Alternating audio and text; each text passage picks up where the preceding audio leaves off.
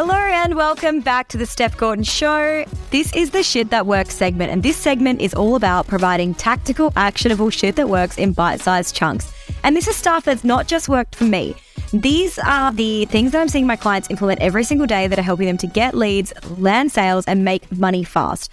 But I have to remind you that while this section is bite sized and it's mega actionable, this will only work if you take action.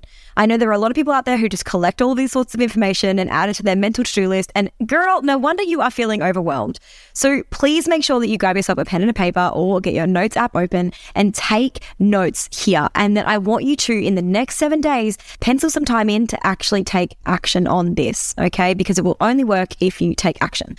So, part of growing your business includes growing your audience. And I've spoken a lot in my last previous episodes about, you know, how to grow your audience and different ways that you can leverage other people's audiences and things like that. But what better way to grow your audience than with an influencer, right?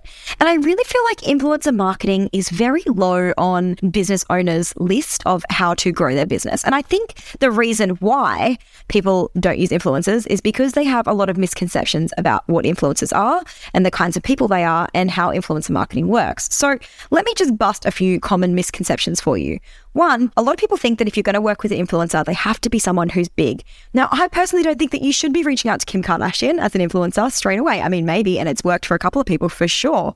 But no, they don't have to be big. And no, you don't have to spend $10,000 to work with them. Okay. In fact, I highly recommend starting with someone that we would call a micro influencer. Now, that's somebody that maybe has less than 10,000 followers, but they're 10,000 highly engaged, heavily connected, really trustworthy followers that when that person says something, they're like, oh my God, that is so true. I feel so connected to you. I'm 100% going to take your advice. Okay. So they don't have to be big.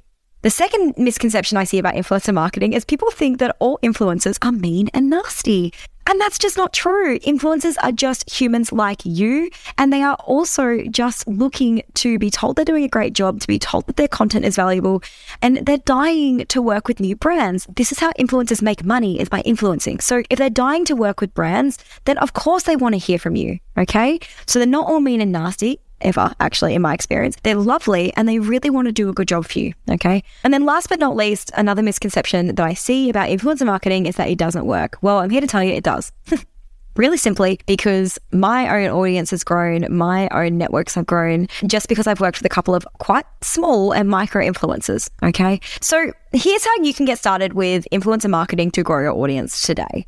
Like I said, I highly recommend starting with a micro influencer. So, someone that maybe has a small audience, but a really warm, highly engaged audience someone who maybe even just has epic connections. Like they don't even have to have a big audience. I've been working with a micro influencer for a little while now, but her connections are actually quite macro. She's got friends who are in Channel 9. She's got really big connections to some really big entrepreneurs in Australia.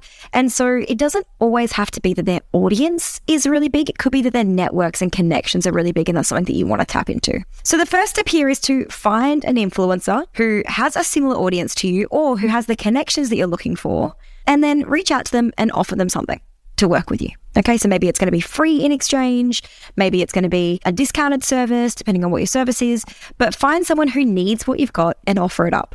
Okay, there are a lot of different ways that you can do this. I'm not going to break that down in this episode. If you want to know how we do this, I can teach you in my Purpose and Profit Mastermind. But find an influencer who needs what you've got and actually just reach out and offer it to them. Okay, it's got to be juicy, it's got to be high value for them, and please make sure you get a contract in place. Okay, the other way that you can do this is that an influencer or somebody who has a large audience or a big influence or who is well known might reach out to work with you. So instead of charging them, potentially you could offer them a swap.